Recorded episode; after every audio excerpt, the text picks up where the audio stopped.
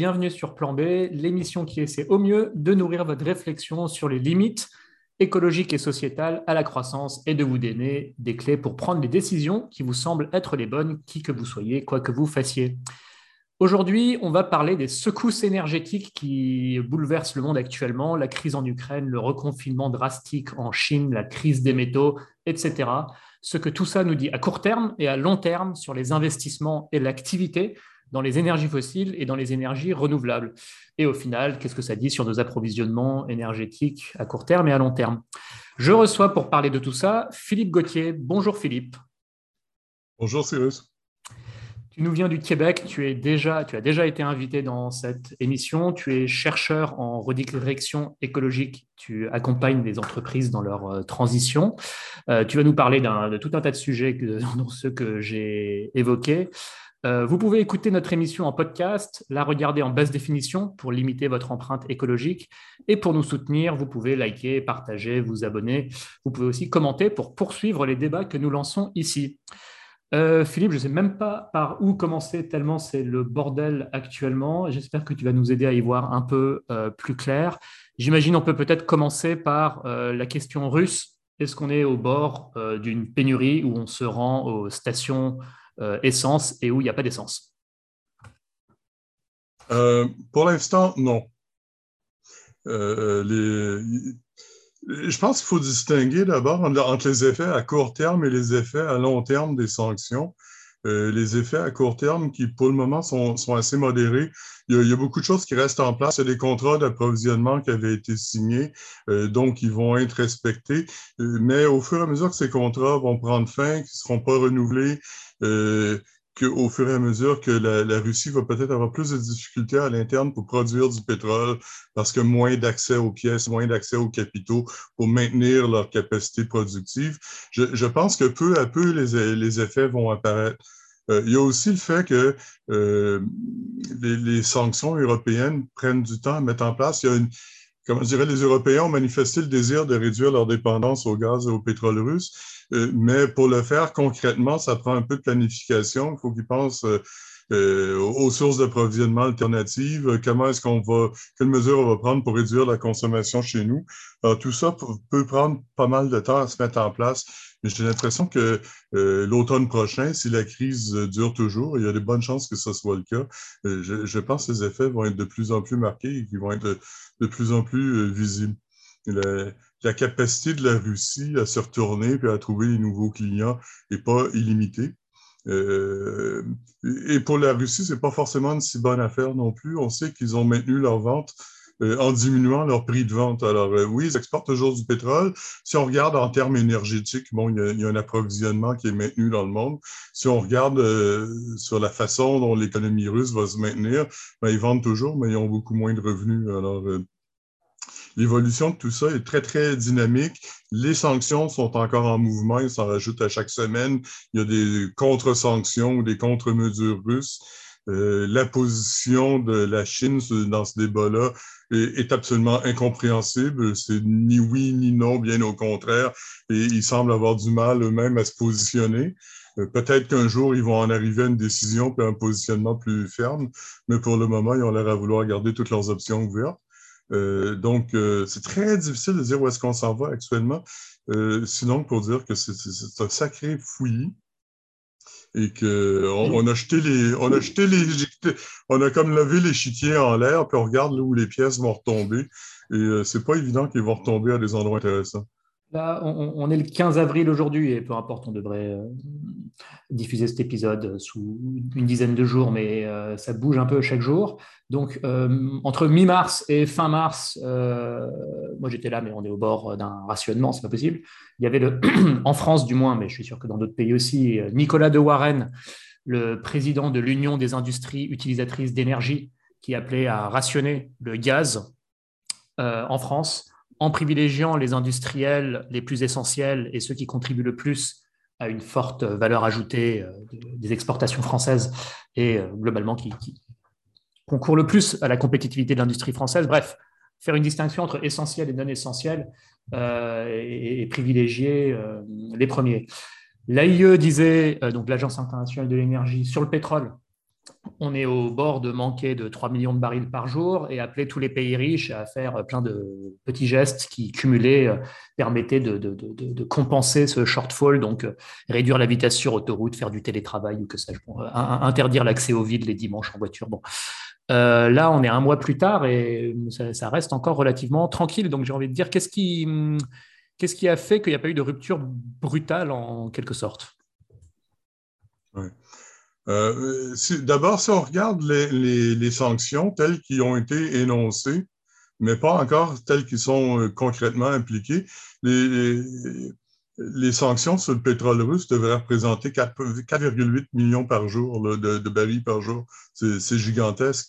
Si tout ça finit par être appliqué concrètement, entre en vigueur, euh, c'est énorme. ça pourrait être un effet de déplacement. Ce qui arrive, c'est que euh, l'Europe va se retourner, va aller chercher des, va aller chercher des produits, euh, euh, par exemple en Afrique ou plus au Moyen-Orient, qui eux vont moins exporter en Chine, puis la Chine peut-être va importer plus de Russie, quoique c'est pas simple, c'est très très loin entre les deux. C'est pas, c'est pas les, les, les, communications sont, sont longues, c'est un effort logistique considérable.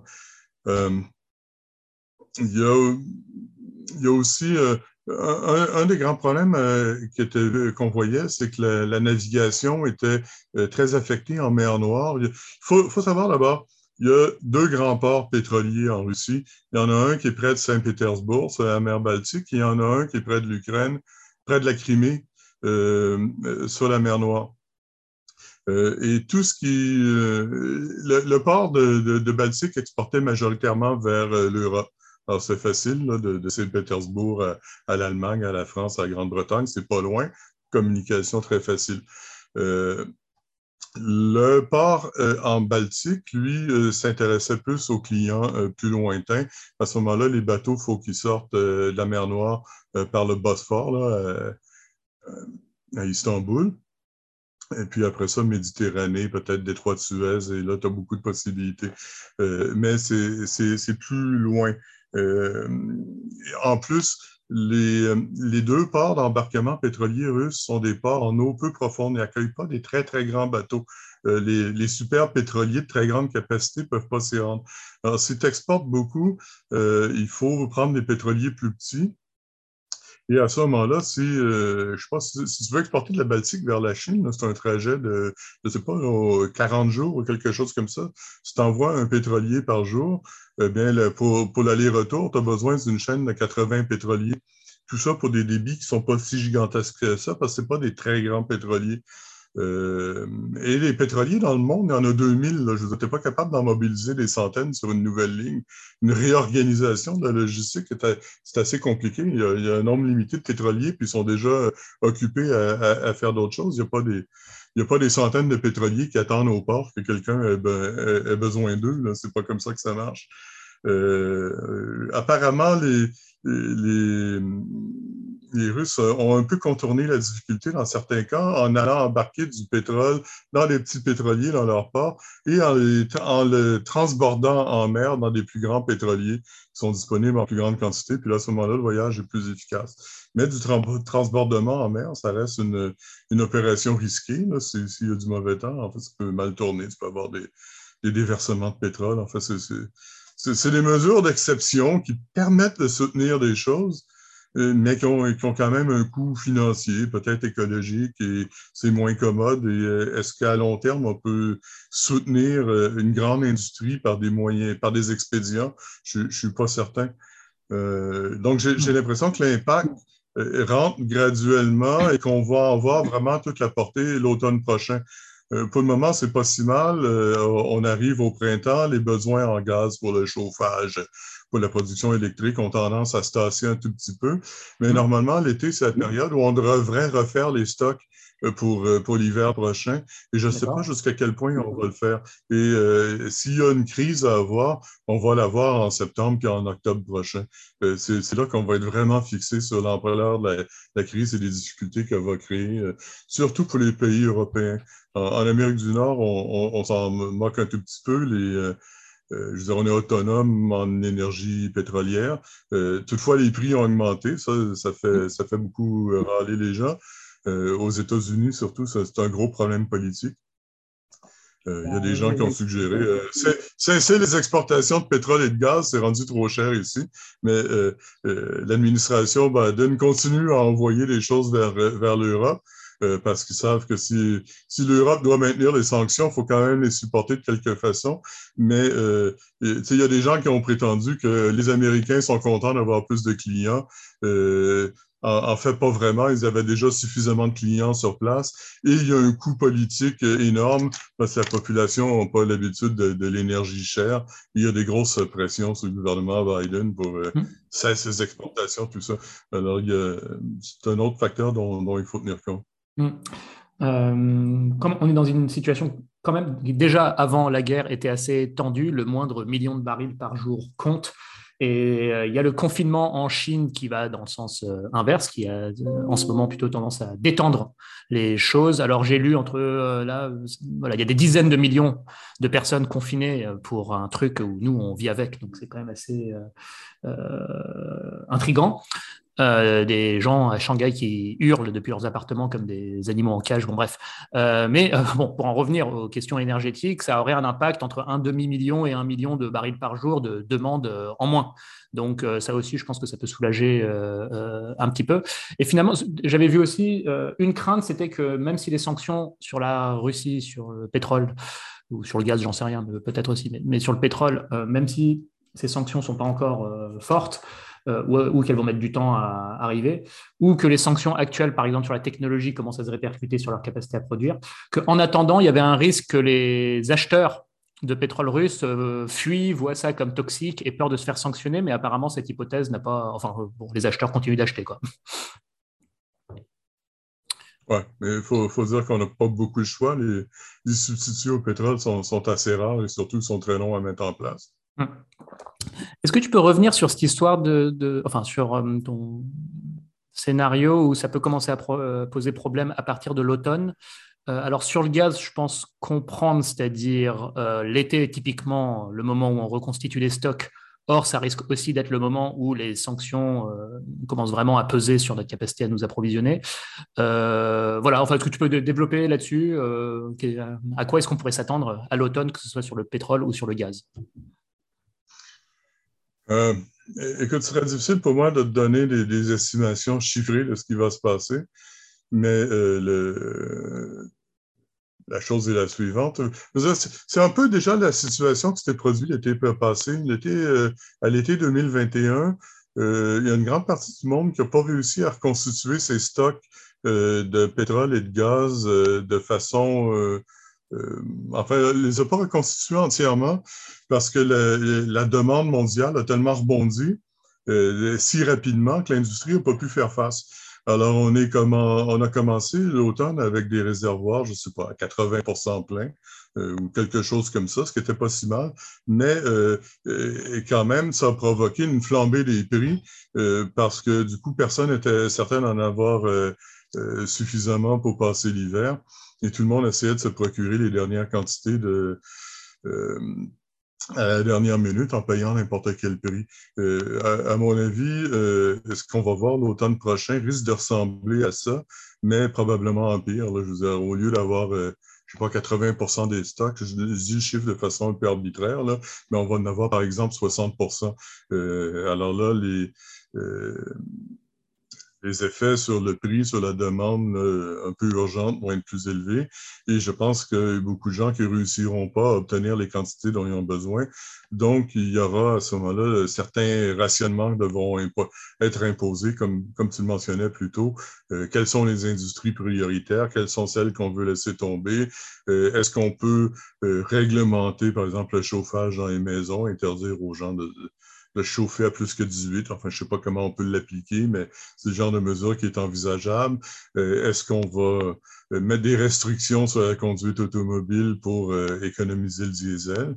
Ça, c'est une, vulnérabilité particulière à l'Europe. Il y a un grand besoin de diesel partout dans le monde actuellement et vos automobiles utilisent du diesel. En, Amérique du Nord, une automobile au diesel, c'est à peu près inconnu et il, y a, il, y a, cette espèce de légende qu'en plus, ça fonctionne pas bien je ne sais pas d'où ça vient, mais tout le monde croit ça, que ça fait du bruit, euh, que ça, fait beaucoup de fumée, que, que ça ne fonctionne pas par temps froid. Que...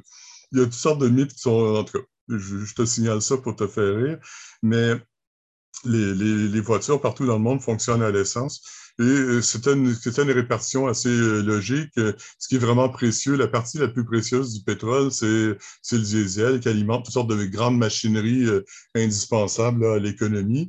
Puis la partie qui était historiquement pas très précieuse, dont on ne savait pas trop quoi faire, et éventuellement, on a décidé de les mettre dans les voitures et ça permettait de l'utiliser. Hum, Euh, mais euh, l'Europe, pour différentes raisons, dans les années 70, est allée euh, vers le diesel pour les voitures.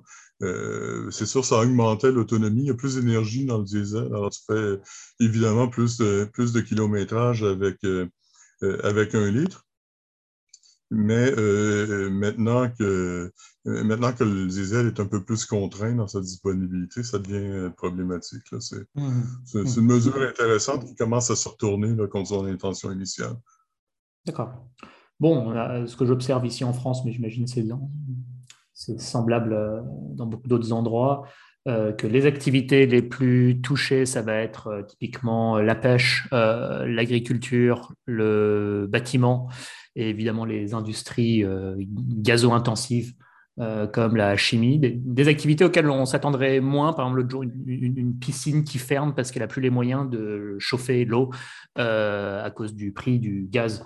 donc, il y a tout un tas d'activités vulnérables comme ça, des travailleurs vulnérables aussi, pour qui 50 bah, euros de plus par mois, le plein, c'est significatif, qui peuvent faire autrement qu'en voiture. Et là, l'État, globalement, subventionne et arrose et, de, et sauve tout le monde. Sauf que je me dis que euh, bah, l'argent, ça se mange pas et ça ne fait pas rouler des voitures. Donc à un moment, il faudrait que, bon, bref, à, court terme pour soulager, pourquoi pas. Mais euh, en fait, là où je veux en venir, c'est sur la question de, des investissements. Enfin, donc l'argent qui, à terme, fera rouler peut-être des voitures, les investissements dans les capacités de production futures de pétrole et ou de gaz. Tu, peux prendre le sujet comme tu veux.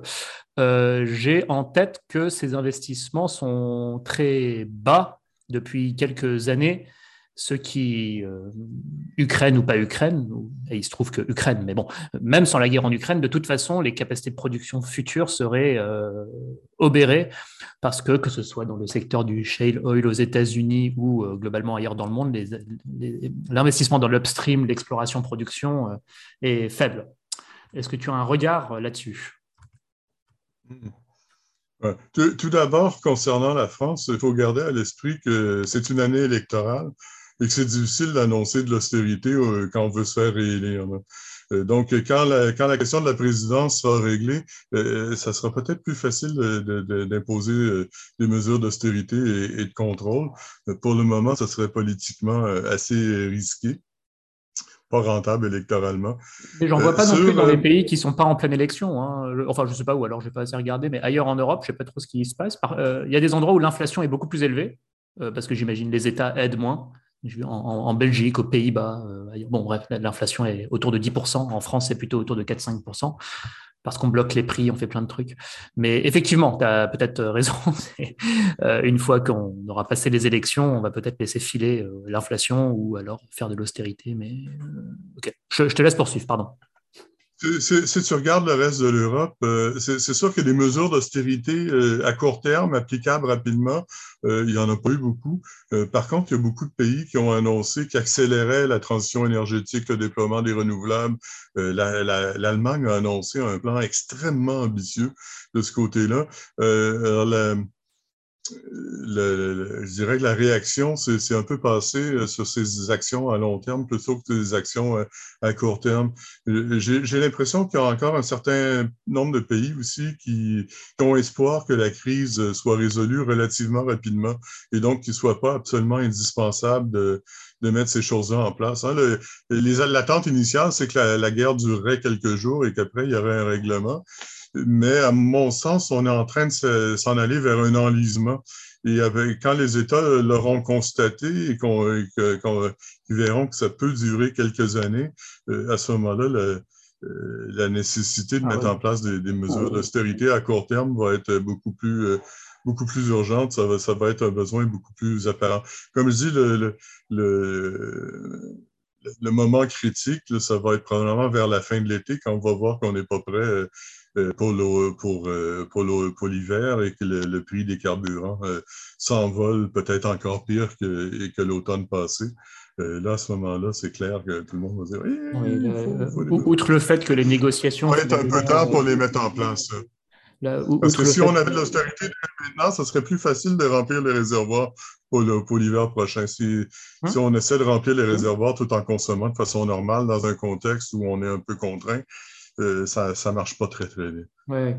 On, reparlera de tout ça, les, relances dans, le, enfin l'accélération des investissements dans les renouvelables, on en parlera, l'austérité de sobriété, on en parlera. Juste, effectivement, euh, il se peut que cette crise euh, dure. Euh, les Russes disent que les négociations sont dans une impasse et de toute façon, quel que soit l'état des négociations, il y a un peu des points de non-retour qui ont été franchis avec un régime qui devient de plus en plus infréquentable. Enfin voilà, le massacre de Boucha, entre autres. Euh, enfin voilà, c'est euh, Biden qui les accuse de génocide. Enfin là, voilà, en fait, on aurait plutôt de la chance si ça ne s'aggrave pas, plutôt que euh, bon, si, ça ne fait que s'enliser. bon. pardon. Alors je t'ai coupé. Tu développais. quand, quand je dis que ça s'enlise, oui, ça peut. Ça peut s'aggraver, ça peut faire tache d'huile, il peut y avoir différentes formes d'escalade. Je, je, je, je pense la, la, façon de sortir d'un enlisement, en fait, c'est de pratiquer différentes sortes d'escalade. Euh, ça peut être les Russes qui font des pressions sur, d'autres pays en espérant euh, les forcer à se retirer de la coalition informelle qui est contre eux. Mais ça peut être aussi euh, les, les Ukrainiens qui commencent à attaquer la Russie. On voit des indices de ça pour forcer les Européens, l'OTAN à s'engager derrière eux, pour leur forcer la main en quelque, en quelque sorte. L'escalade est une grosse tentation des deux côtés, en fait. Tout à fait. Euh, mais, tu voulais parler en fait de l'investissement pétrolier aux États-Unis. Oui, oui, reprenons le fil. Voilà. oui. Euh, l'investissement pétrolier aux États-Unis a été plutôt faible ces dernières années euh, parce que les, les, investisseurs ont fini par découvrir que les investissements pétroliers n'étaient pas très, très rentables et que le, le, enfin, pour dire qu'ils perdaient de l'argent, ce serait un peu exagéré, mais c'était des investissements euh, très risqués. Euh, il, y en avait beaucoup qui ne rapportaient pas. Alors, il y a eu comme une espèce de froid. Et euh, tout à coup, c'est l'automne dernier, les prix ont recommencé à augmenter à un niveau qui assurerait un bon retour sur un investissement. Et la question est devenue, mais est-ce que ça va durer? Euh, si j'investis tout de suite, ça va commencer à produire dans, six mois, dans un an. Et à ce moment-là, est-ce que les prix euh, seront toujours euh, élevés et donc intéressants pour ma rentabilité? Ou est-ce que, au contraire, la situation de crise va s'être réglée, les prix vont être retombés et ça va être un investissement qui ne me rapportera pas beaucoup? Alors, ce, ce doute-là sur la rentabilité de l'investissement et sur le fait que les prix allaient se maintenir à long terme a beaucoup retenu les investisseurs tout l'automne et pendant la majeure partie de l'hiver.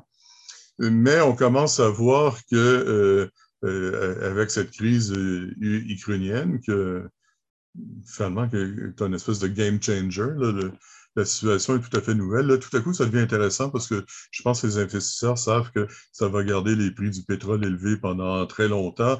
Euh, même si la guerre prend fin, en fait, la Russie est un peu hors circuit pour un bout de temps. Euh, ça crée une incertitude. Ça va maintenir les prix euh, assez élevés pour que l'investissement soit intéressant. Donc, depuis le, le, début du mois de mars, à peu près, on voit une grande recrudescence de l'investissement pétrolier aux États-Unis. Et alors qu'on s'attendait à pas grand-chose en fait, en termes d'augmentation de, la production cette année. Là, on s'attend à ce que la production pétrolière américaine augmente, je ne sais pas, un million, deux millions, toutes sortes de chiffres qui circulent, mais une augmentation assez euh, substantielle. Et, probablement la même chose dans le, gaz. Euh, c'est quelque chose, on ne dira pas que la dépression pétrolière est renversée à cause de ça, parce que presque tout l'investissement se fait dans une seule région, le bassin permien. Les autres régions euh, de schiste sont tellement épuisées, leur état de déplétion est tellement avancé euh, qu'en fait, euh, même si tu investis beaucoup, tu ne sortiras pas beaucoup plus de pétrole du, sol. la dernière frontière aux États-Unis, c'est le bassin permien au Texas. Voilà. Alors, euh, peut-être, j'ouvre une petite parenthèse pour expliquer pourquoi on parle autant des États-Unis, parce que c'est assez stratégique. C'est le premier ou le deuxième plus gros producteur mondial. Bon, enfin, bon, c'est très gros. Et une des principales sources par lesquelles on peut encore augmenter la production mondiale, et du moins, depuis 12 ans, c'est le cas. donc pour l'avenir, ce sera important. Effectivement, le bassin du Permien, c'est une des principales sources de cette principale source. Et j'ai lu que même là, euh, il commence à être à court de, sweet spots. Alors, je ne sais pas comment il faut le traduire en français, de, points sympathiques. Euh, donc, finalement, il y a, peut-être ce scénario qui serait que cette âge d'or du shale oil, euh, il n'aura au mieux duré que 15-20 ans aussi. Hein. donc, après quoi, la, la, déplétion serait en marche de nouveau aux États-Unis après un bref interlude. Euh, pour on en avait parlé lors de notre lors de ta euh, intervention, mais à ce propos, l'expert pétrolier américain Arthur Berman, qui, est hum. un, des gars que je suis, c'est vraiment des experts les plus intéressants à propos du gaz de schiste. Il y a dix ans déjà, disait euh, le pétrole de schiste, c'est pas c'est pas une résurrection de, de l'industrie pétrolière américaine. En fait, c'est une fête de départ à la retraite. Une bonne image malgré tout ça. Les, observateurs pétroliers sont jamais attendus à ce que la révolution du, schiste dure très longtemps, parce que la ressource en place, c'était pas si énorme que ça. Je pense qu'on parle de 40 milliards de barils. Euh, ouais. En fait, c'est une courbe d'exploitation normale. au, bout de, au bout de 15 ans, en fait, tout le monde s'attend au plafond, puis qu'après ça, il y a un déclin. Euh, sauf l'Agence américaine d'information sur l'énergie qui, qui, voit une espèce de montée euh, continue. On ne sait pas trop pourquoi. Les, chiffres qu'ils donnent pour 2050 correspondent, je pense, à 120 milliards de barils, alors qu'on sait qu'il y en a 40 sur place. En fait, je me rappelle pas trop le chiffre exact de l'AIA, mais c'est cet ordre de grandeur-là. Ils annoncent le cumulatif là, sur, euh, sur 40 ans qu'ils annoncent n'a pas rapport avec les, les, ressources qui sont en place. Alors, je ne dis pas, il y a des, il y a des mythes nationaux comme ça qui, qui, qui se perpétuent. Je ne sais pas si histoires politiquement rentables. Je ne sais pas trop comment il en arrive à ça, mais euh, les, géologues pétroliers ne croient pas beaucoup là, à une croissance euh, éternelle et soutenue du schiste. On sait que la, la hmm. limite est en vue. Euh, Sinon, qui, a des réserves? L'Arabie saoudite, mais la, quantité exacte de réserves est un peu sujette à caution. Est-ce qu'ils ont la possibilité d'augmenter leur production autant qu'ils prétendent? C'est pas clair. Euh, en plus, l'Arabie saoudite ont eu une tendance historique à ne pas augmenter leur production quand il y avait une crise parce qu'ils aimaient beaucoup engranger les, les, les, les, profits pétroliers. Alors, ils annoncent toujours qu'ils vont augmenter leur production en réaction, mais ils ne font jamais beaucoup, en fait, parce que c'est trop rentable pour eux. Euh, un pays qui avait euh, des réserves euh, déclinantes, mais quand même encore mobilisables, c'était, c'était la Russie, mais bon, ils sont, sont en jeu en ce moment. sinon, tu peux, tu peux parler du Canada, je veux dire, du bitume en Alberta. Ah ça, ça manque pas, il y en a mais c'est très, très long à mobiliser et très, très coûteux. Bah, oui. je, je, pense que c'est quelque chose comme 100 000 par baril. Pour produire un baril plus, il faut que tu investisses 100 000 Alors, si tu veux rajouter euh, un demi-million de barils, tu es, rendu dans des, des, tonnes de milliards de dollars. Venezuela, qui a aussi un pétrole très euh, lourd et cher à aller chercher. À nouveau, les chiffres qu'il donne sur les réserves sont potentiellement sortis du, du cerveau aléatoire de Hugo Chavez à l'époque. Enfin bref, euh, donc ça aussi, c'est assez hypothétique. Et alors, euh, juste pour le, Venezuela, ouais. Le, Venezuela, il y, a des, il y, a des, réserves très importantes. C'est la plus grosse réserve au monde euh, de, de, de, bitume, mais il est enfoui à 1500 mètres de profondeur.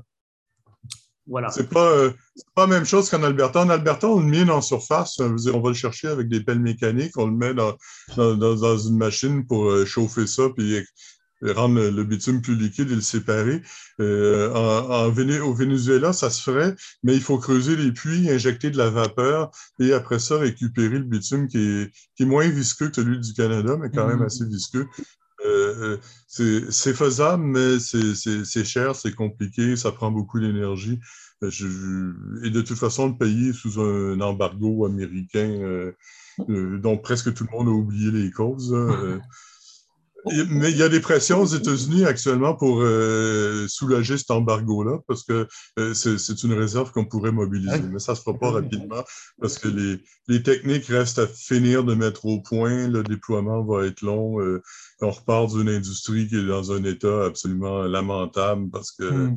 ça, ça, fait dix ans qu'elle est paralysée par le manque de pièces, et le manque de, de, de tout ce qu'il faut, en fait, pour continuer à produire.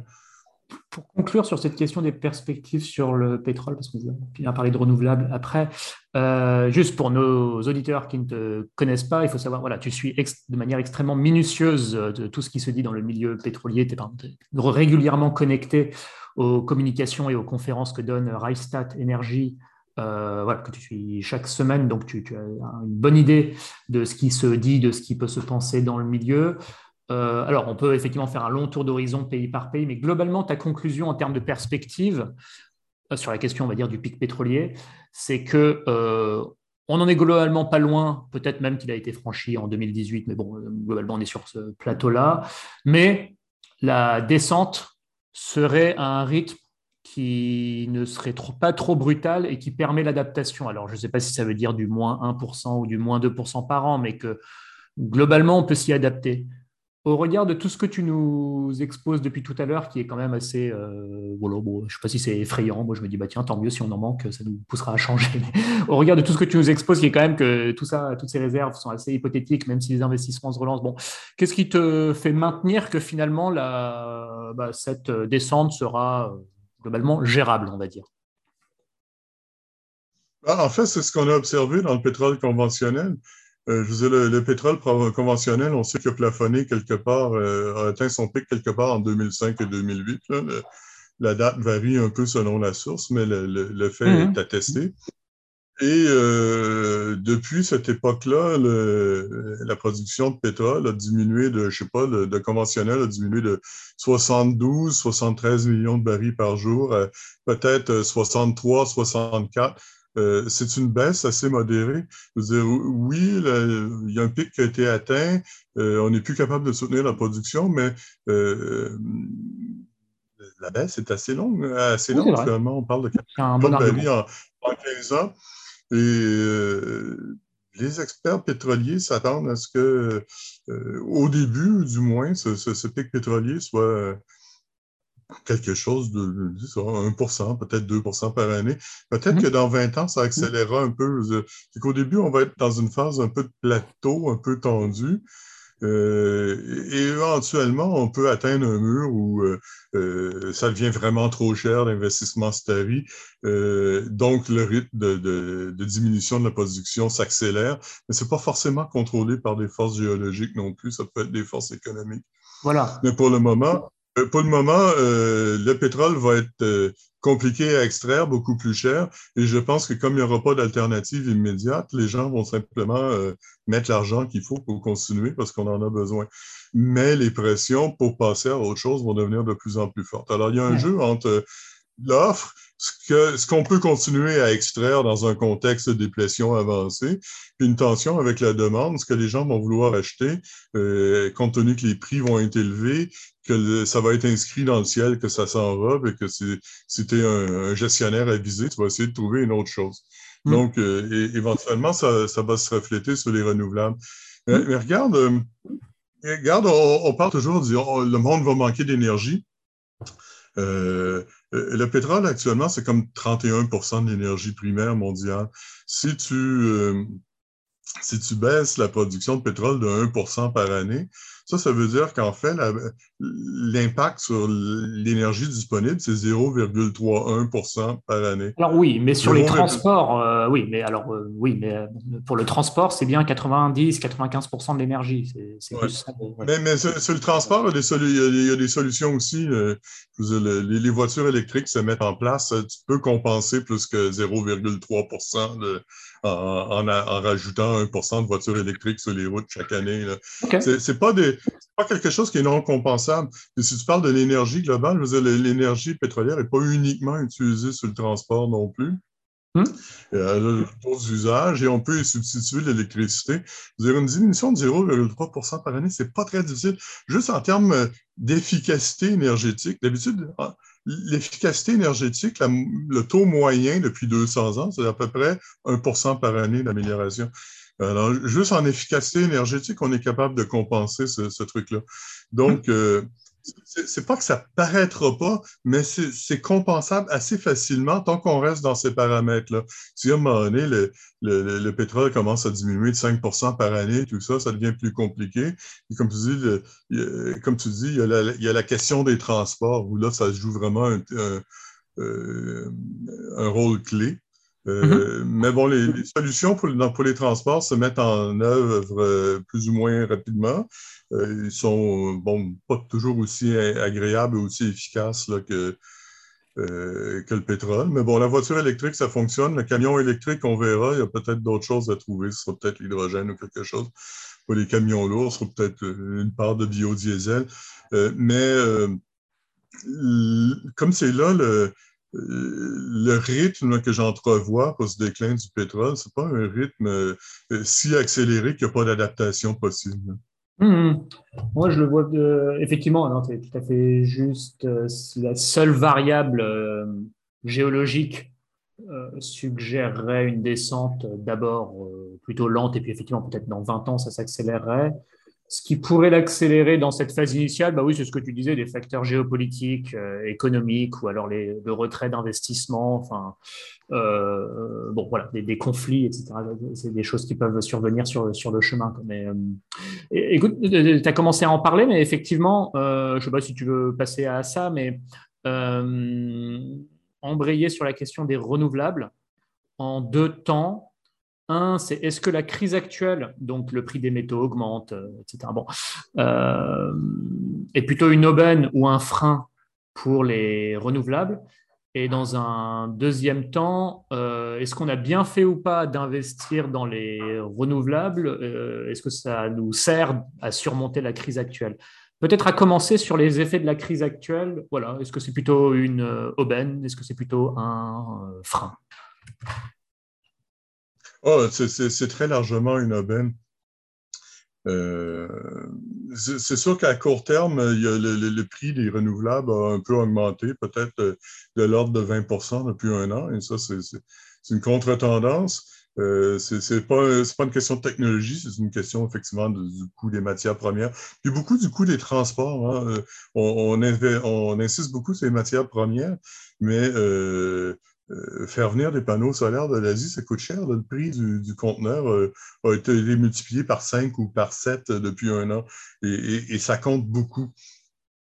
Mais euh, si tu regardes ça, 20% euh, d'augmentation pour le prix des, renouvelables, c'est-à-dire des installations, des équipements qui sont utilisés pour le produire, ça, paraît beaucoup, mais le prix du pétrole a pratiquement doublé depuis un an. Le prix du gaz, on n'en parle pas. Même le prix de l'uranium a, doublé, en fait, depuis la fin de l'été dernier. Euh, alors, dans ce contexte-là, en fait, les renouvelables, même si le prix a augmenté, demeurent une aubaine, à mon sens. Et euh, comme de toute façon, il n'y a pas grand-chose d'autre qui peut être déployé rapidement et que tout à coup, il y a, un plus grand sentiment d'urgence, eh bien, beaucoup de pays qui ont annoncé des, programmes d'accélération. Euh, L'Allemagne a, annoncé quelque chose de très ambitieux, je pense, il y a, deux semaines. Il y a d'autres pays qui le font. Euh, L'Australie a déjà annoncé un virage gigantesque l'automne passé. J'avais écrit un article là-dessus. Euh, et donc, en, fait, ça bouge. Mais tout ça euh, prend du, temps à se mettre en place, toujours sur un horizon de, de 10 ans pour, que, les programmes soient complétés. Mais, mais, mais je, alors qu'à un moment donné, on se disait, bon, les renouvelables, c'est déployé beaucoup, très, beaucoup trop lentement pour faire une différence, tout ça. Euh, depuis deux ou trois ans, on a vu une accélération. Alors, il y a une époque, j'étais assez pessimiste et maintenant, je regarde les chiffres et dis, bon, on est un peu plus sur la bonne voie. Euh, je ne dis pas que 100 de l'énergie euh, euh, va être renouvelable d'ici 10 ans ou 15 ans. la substitution demeure assez lente par rapport à tous les besoins. mais si des gens ont l'impression que c'est marginal et appelé à rester marginal, je, je pense qu'ils ont manqué quelque chose sur l'évolution des dernières années. Ça devient très important. je disais, l'année passée, euh, les renouvelables représentaient 23 de l'énergie euh, électrique en Europe, contre 25 mhm. pour, euh, mhm. pour le nucléaire. Quand je parle de renouvelables, c'est les renouvelables intermittentes, le, voilà, solaire, et l'éolien. solaire et éolien, les, nouvelles énergies renouvelables. Si tu arrives, si tu augmentes l'hydraulique, la biomasse, ça arrive à 35 en fait. Donc, donc ce 23 ce 23% vous donne beaucoup de liberté. Imagine que ce 23 %-là euh, devrait être compensé par du charbon ou du gaz, du gaz qui doit venir de, Russie dans les conditions qu'on sait, du charbon qui n'est pas si facile que ça à extraire. Euh, vous seriez dans un, dans, un, sacré pétrin, ça vous donne beaucoup de liberté. Euh, les, pays qui ont investi là-dedans sont en, Europe, euh, alors ça a un peu pris la place du charbon, ça a aussi beaucoup pris la place du nucléaire euh, en Belgique, en Allemagne, euh, un peu au Royaume-Uni. enfin, bon, c'est ce que je trouve dommage. La, priorité, c'était plutôt de se débarrasser du charbon. néanmoins. au Royaume-Uni, il n'y a, a, plus de charbon ou à peu près plus. Oui, c'est vrai. le Royaume-Uni est sorti du charbon. Oui. Non, mais le, Royaume-Uni que par des renouvelables, mais aussi en réduisant, euh, alors déjà en remplaçant un peu pas mal de charbon par du gaz, mais aussi par l'efficacité énergétique. J'ai vu leur courbe, la consommation d'énergie totale a beaucoup baissé au Royaume-Uni depuis 10-12 ans. Bon, euh, c'est un cas euh, intéressant. mais oui, j'ai vu que si les tendances des dernières années se prolongent, en fait, d'ici 3-4 ans, l'éolien serait la première source d'électricité en Europe, sans compter le solaire. Voilà. Euh, donc, euh, dans quelques années, au rythme où vont les choses, l'éolien serait numéro un. Après, bon, on voit, alors pour aller un peu dans ton sens, mais pas entièrement, il y a aussi quand même une relance euh, bah, un peu dans la panique du charbon en Allemagne, en Grèce, où on se retourne vers ça, bon, tout en poursuivant aussi euh, les renouvelables. Mais c'est vrai qu'à court terme, on voit aussi beaucoup de mouvements de panique qui consistent à aller chercher du gaz, du charbon, du pétrole là où on peut, euh, parce que c'est euh, bah parce que sinon on risque l'effondrement économique, concrètement. Ce qu'il faut, comprendre sur le charbon et le gaz, c'est qu'il y a beaucoup de capacités de production inexploitées, en fait. ce, que, ce que je veux dire, c'est qu'il reste, il reste des usines en réserve. J'ai vu, Rastat a publié les chiffres sur le, le, facteur de charge de toutes les sources d'énergie en Europe en 2021. Et on se rend compte que les usines au charbon tournaient à 44 de leur hum. capacité et hum. les usines au gaz à seulement 34 de leur ah capacité. Ce qui veut dire que euh, si, euh, si à un moment donné, tu n'as plus de gaz, et que tu cherches un, truc de un substitut, le pétrole, le, charbon est très attrayant parce qu'en en fait, il y a beaucoup d'usines en attente et tu es capable de transférer la production vers là très, très rapidement. Euh, mais de l'autre côté, il n'y a personne qui, qui s'attend vraiment à faire ça à très long terme. ils ont tous des plans pour sortir du charbon euh, sur, une période X. Mais on sait que ça va prendre du temps. Et pour le mm. moment, tu as une urgence à, régler dans les, dans les, trois prochains mois. Euh, donc, cette capacité-là inexploitée est intéressante parce que ça traîne ton problème à court terme. Tu as commencé à en parler en disant euh, effectivement 23% de l'électricité en Europe qui est issue de solaire et d'éolien. Imaginons si tout ça était au gaz ou au charbon, euh, voilà, on serait bien embêté. Ou bon, ça aurait été aussi au nucléaire, hein, pardon. euh, beaucoup. Euh, est-ce que voilà, ces renouvelables en ce moment permettent, sont plutôt un facteur de résilience dans la crise actuelle?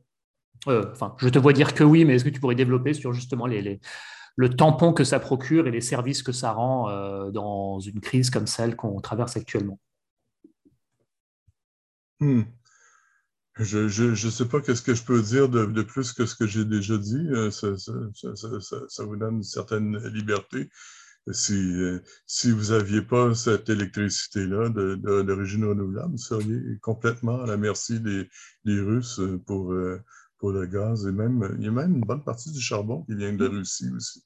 On en, on parle peu, mais la, Russie exporte beaucoup de charbon vers l'Europe. Mm-hmm. Euh, et, et, ce dont on parle à, peu près pas, c'est qu'une grande partie du. Euh, c'est difficile d'avoir un pourcentage exact, les chiffres sont secrets, mais une, grande partie du, de l'uranium que vous recevez en Europe est russe aussi. Euh, pour le moment, l'uranium a complètement échappé à toutes les sanctions. Et la Russie continue à livrer. Personne n'a dit qu'on n'en achèterait plus. Apparemment, il y a quelque chose comme 40 ou 45 de la, euh, de la capacité mondiale d'enrichissement de l'uranium euh, qui est située en Russie.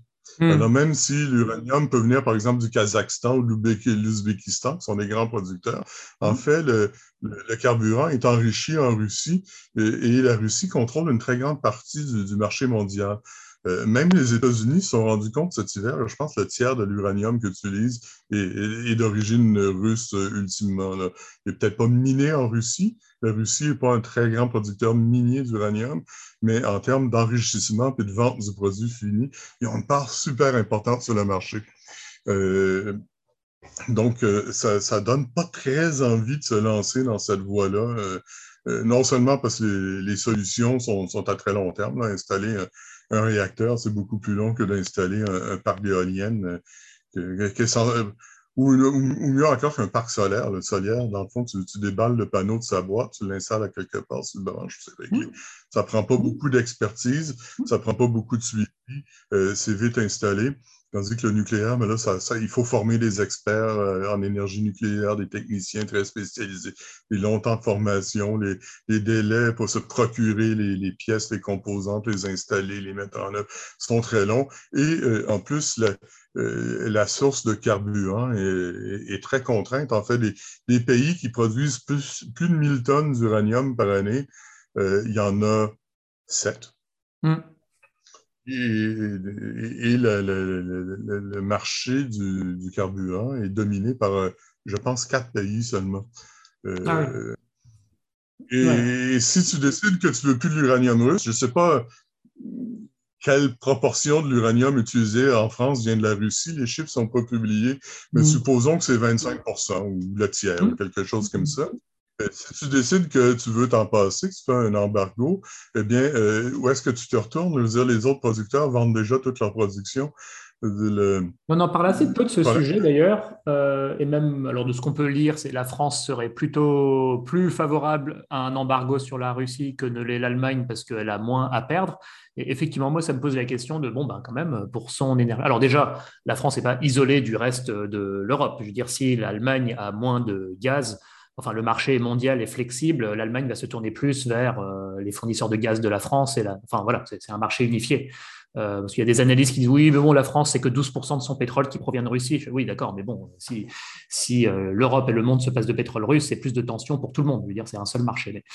effectivement, on ne parle pas beaucoup de cette histoire d'uranium. Euh, ou un embargo sur la Russie, euh, bah, pour le coup, euh, rendrait les choses potentiellement plus difficiles pour la France. Mais je n'ai pas vu de nouvelles à ce sujet. Il n'y a pas de débat. je, peux, je peux t'en parler. Je veux la question de l'uranium a simplement été exclue. C'est comme trop explosif, trop compliqué.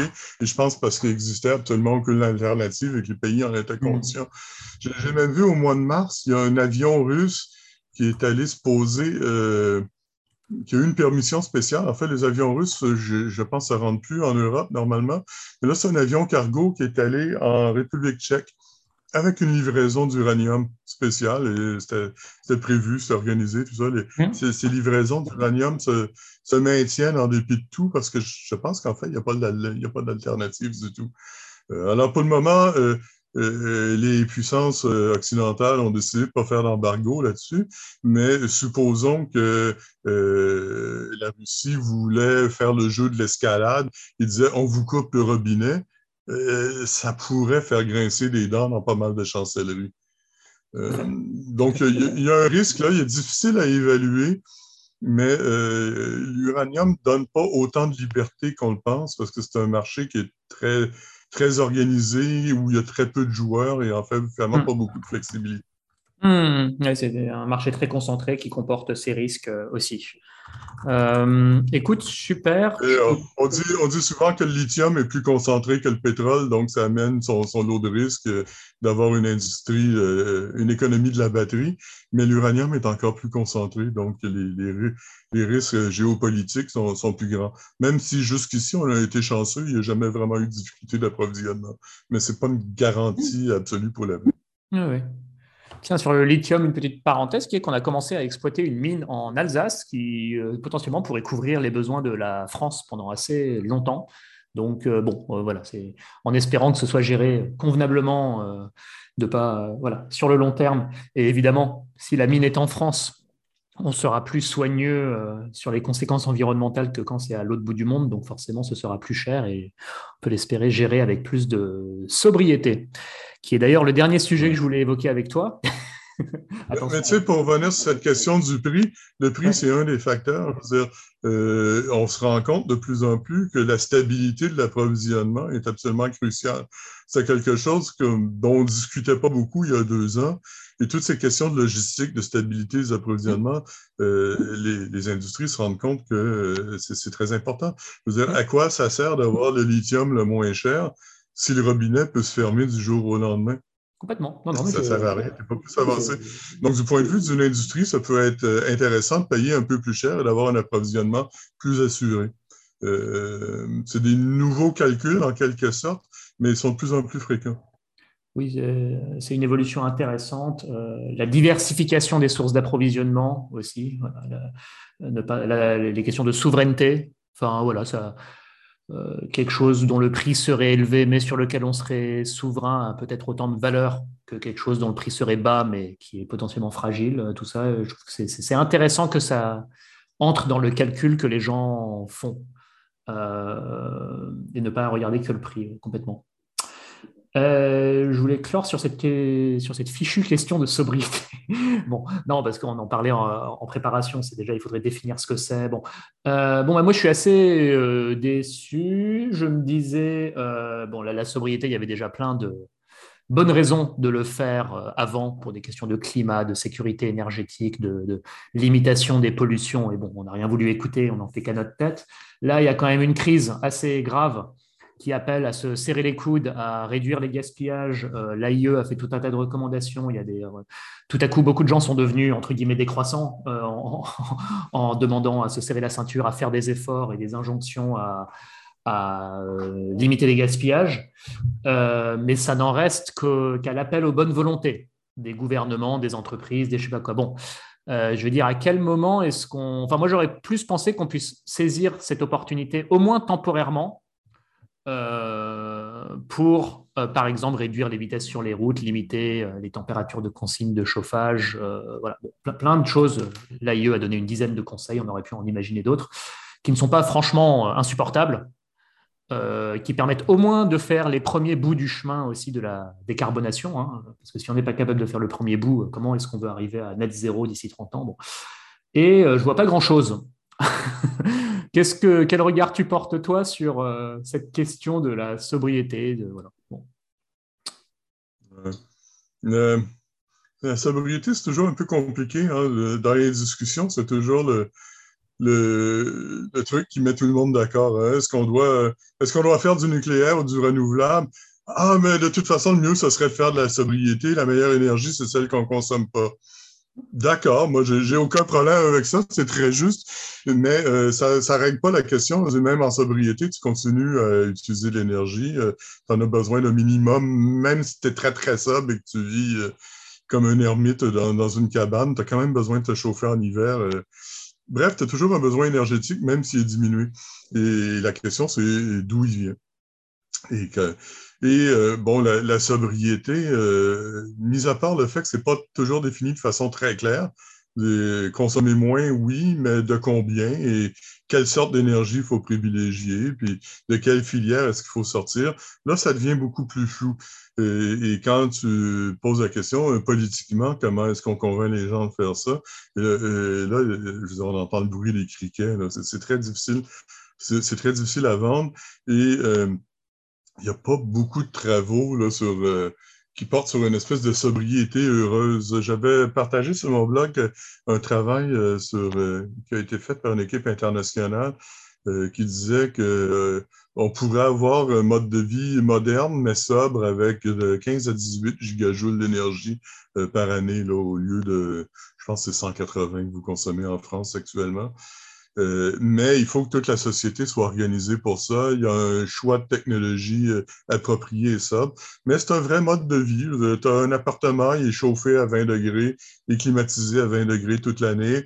Euh, tu as un téléphone portable, tu as un ordinateur portable par foyer. les maisons sont plus petites, par contre, tu as, droit, je, je, pense, à 15 mètres carrés par personne, ce qui n'est pas énorme mais euh, tu as ben droit, je pense, à 4 kilos, de, 4 kilos de vêtements par année, ce qui est beaucoup moins que ce qu'on consomme actuellement, mais euh, au moins tu ne te promènes pas les fesses à l'air. Là, puis, euh, donc, c'est quelque chose qui est, vivable. tu peux le calculer. Euh, ça reste un mode de vie moderne. Il y, a, encore des voitures, il y a encore euh, quelques avions, euh, il y a des transports en commun. L'objectif, c'est de te limiter, je pense, à 15 000, 15 000 km par année de déplacement, tout mode de déplacement confondu, parce que même, les transports en commun ont une empreinte aussi. Donc, il faut aussi réduire les transports en commun dans un monde idéal, réduire tous les déplacements. Donc, ces choses-là se calculent et ça nous, donne des modes de vie étonnamment sobres et, sans qu'on soit, euh, euh, je sais pas, en train de sucer des cailloux au fond d'une caverne euh, à allumer un, petit feu avec des brindilles pour se réchauffer.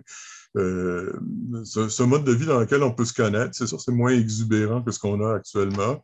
Euh, les, gens les plus pauvres de notre société vont peut-être se reconnaître, mais c'est clair que les plus riches vont, vont grincer des dents énormément parce que c'est un gros, si, tu passes euh, de 15 mètres carrés par personne euh, euh, à, partir de ton, ton, yacht privé de, de, 500 millions d'euros, c'est une descente assez substantielle. Mais ça se calcule, il y a possibilité d'être sobre sans être sans que ce soit un retour à la terre puis un retour à la biomasse. D'ailleurs, si on regarde les anciens systèmes à biomasse, euh, L'Europe, au milieu du 19e siècle, consommait à peu près 30 gigajoules d'énergie euh, par individu. C'était mhm. presque uniquement de la biomasse, c'est-à-dire du bois. Et avec la population actuelle de l'Europe, je pense que ce, niveau-là de consommation en biomasse, c'est probablement pas soutenable. Donc, mhm. euh, l'idée d'un retour à la Terre pour tout le monde n'est pas vraiment viable. Euh, ça, peut être une solution pour certains, mais euh, ça, reste un mode de vie qui est relativement énergivore. Surtout si, surtout si en plus, euh, tu es dans le contexte actuel où tous les magasins sont en ville, les grandes surfaces, et que tu es obligé de faire 30 ou 40 km en voiture pour t'y rendre, c'est quelque chose qui ne marche pas. Donc, tu es, peut-être, à certains points de vue, un mode de vie plus urbain où tout est plus près et est, plus viable. Ce, qui est peut-être plus difficile à ce moment-là, c'est les grandes mégalopoles où euh, les lieux de travail, les lieux de résidence, les lieux de consommation sont, sont très séparés. Euh, si tout ça était dans le même quartier, ce serait, ce serait plus hmm. viable. Ça, c'est le genre de, réaménagement des villes qui est très long et très compliqué à faire. La solution n'est pas en vue pour demain. Mais euh, bon, écoute, on peut, on peut ne pas aimer cette solution-là, mais je veux dire, quand on parle de sobriété, il faut quand même la définir il faut dire euh, quel niveau de sobriété, quel genre de mode de vie ça pourrait représenter, hmm. comment on pourrait se rendre, et euh, est-ce que le truc est tellement euh, tellement fruste et rustique et rudimentaire que ça décourage les gens, ou est-ce que certains gens vont dire, ou est-ce que la majorité peut dire, bon, ben, écoute, on sait qu'il faut faire un sacrifice pour l'environnement, pour la planète, sinon on va tous crever. finalement, c'est pas si mal. Je veux dire, euh, ce, mode de vie-là, bien qu'un peu moins amusant que celui qu'on a, euh, c'est quand même pas l'or. Euh, oui. Non, ben, je pense. Il y a des pays. dans, le fond, c'est pas si loin que ça du mode de vie des Chinois, par exemple. C'est un peu le niveau, le niveau de consommation qu'ils ont. Oui, j'en sais rien. après, effectivement, pour le définir. je pense que. Plus de services collectifs. Pour, bah, c'est exactement ça. Pour, définir, euh, je pense que tu as donné pas mal d'exemples. Moi, je trouve ça utile de dire qu'est-ce qui relève de l'efficacité énergétique euh, et qu'est-ce qui relève de la sobriété. Donc, effectivement, l'efficacité énergétique, ça va faire, faire la même chose exactement, le même mode de vie, mais avec moins d'énergie. Et la sobriété, ça va être des évolutions de mode de vie. L'un ne s'oppose pas à l'autre. D'ailleurs, de toute façon, il faut tout faire. Euh, non, ça ne pose pas du tout à l'autre. Il y en a un qui s'intéresse sur les moyens et il y en a un qui s'intéresse plus sur les finalités. Hmm.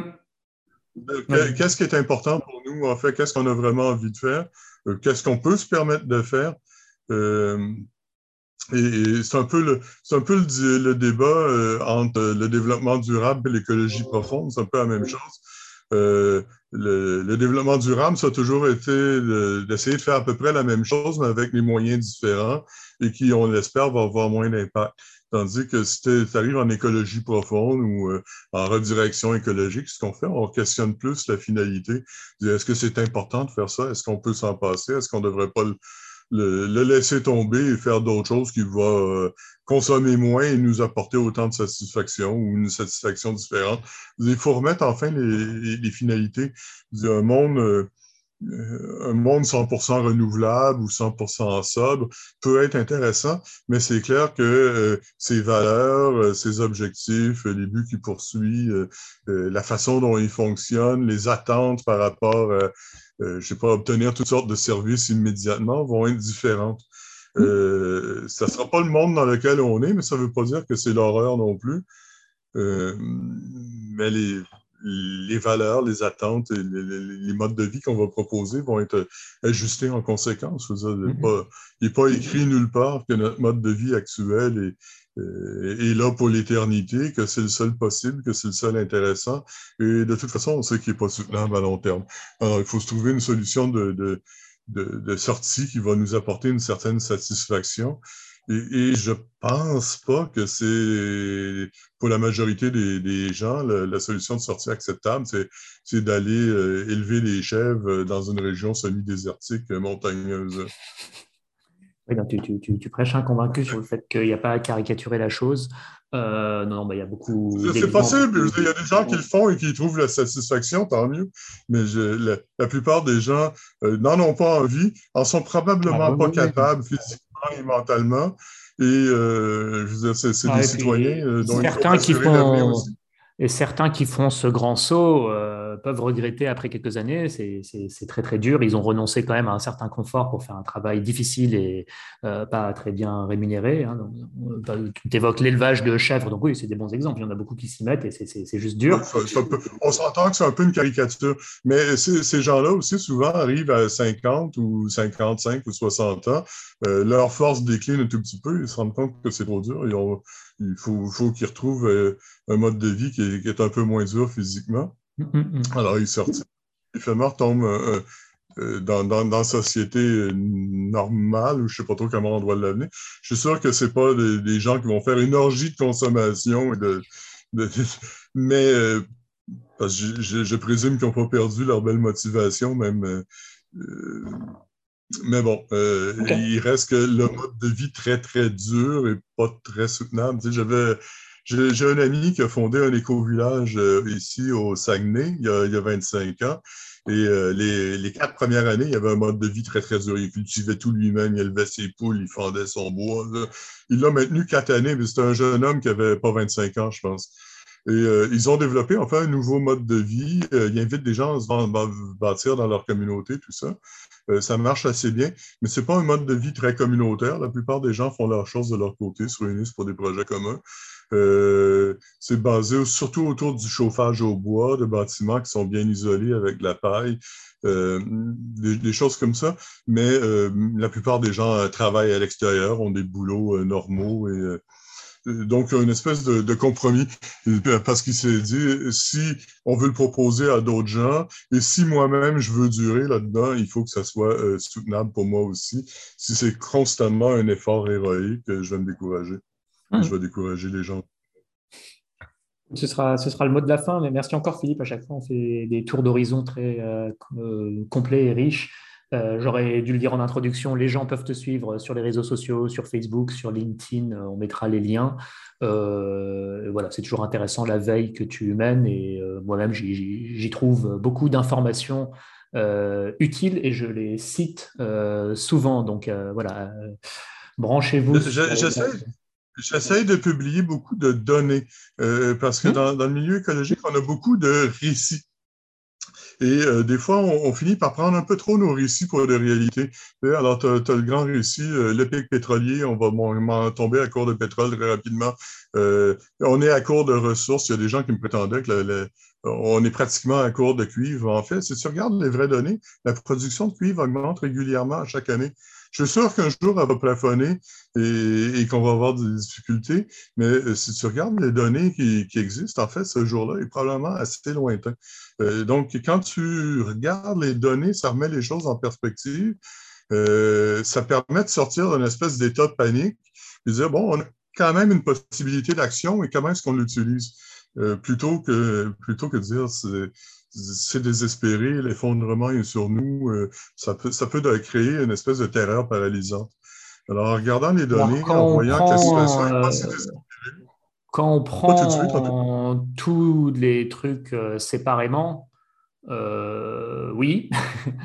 quand on regarde les choses dans leur globalité, bon, on n'a pas parlé de biodiversité, mais même, mettons qu'il n'y ait pas de problème de biodiversité. bon, euh, je vais donner un exemple. On, disait tout à l'heure, bon, pour le déclin pétrolier, ça devrait aller, ça devrait être lent. Or, euh, pour sauver le climat, il faut que ce soit rapide.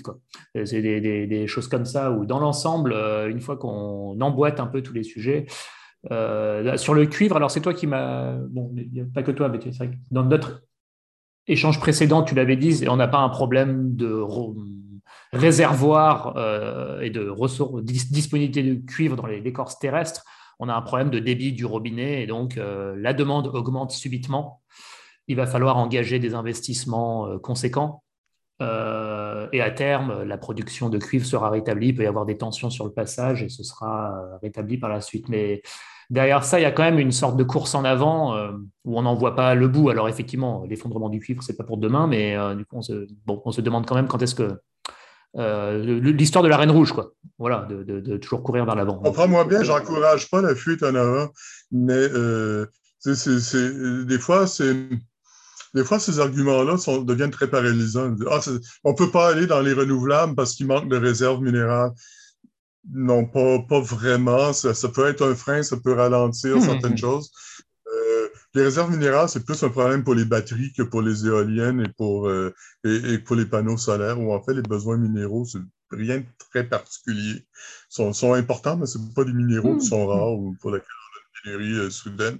Donc, il faut. Euh, en revenant aux chiffres, on a une meilleure idée, parce qu'on est un peu prisonnier de nos récits.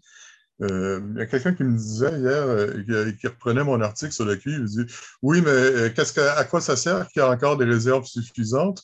En fait, l'énergie pour l'exploiter est plus disponible, elle diminue, on est dans le pic pétrolier. Il dit Mais regarde les chiffres, la production d'énergie dans le monde augmente toujours de façon continue d'année en année. Le mix de ce qu'on produit change. Y a peut-être un peu moins de pétrole en proportion, mais la quantité totale augmente. Je veux dire, on n'est pas, on n'est pas en manque d'énergie pour exploiter des métaux actuellement. Comme tu dis, c'est même un peu un problème. On n'a tellement pas de problème qu'en fait, ça encourage pas beaucoup le, changement, la sobriété, la transition écologique. Euh, les problèmes sont assez loin. On, sait qu'il n'y aura pas une croissance infinie, euh, mais euh, est-ce que le jour du déclin est arrivé? non. Est-ce que c'est pour demain? Pas vraiment évident.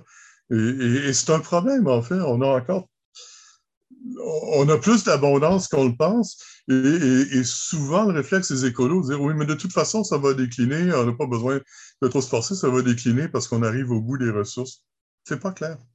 Et puis je pense que si on veut faire une transition rapide dans des délais euh, qui permettent de sauver la planète, le climat, tout ça, euh, on ne peut pas se fier sur le fait que le, problème va se régler de lui-même. Qu'on va manquer de ressources. Ah non, non, c'est pas, une attente raisonnable. Quand, quand, bien même on manquerait de ressources, euh, ce ne serait pas assez rapide pour régler le problème climatique. écoute, tenons-nous-en là, sinon on est parti pour deux heures. et, j'essaie déjà, de limiter, euh, déjà de limiter les interviews à, une heure pour pas trop faire peur aux gens. On est à une heure et quart. Non, non, mais merci beaucoup Philippe, et puis on s'en garde euh, pour la prochaine fois. oh, ben, très bien.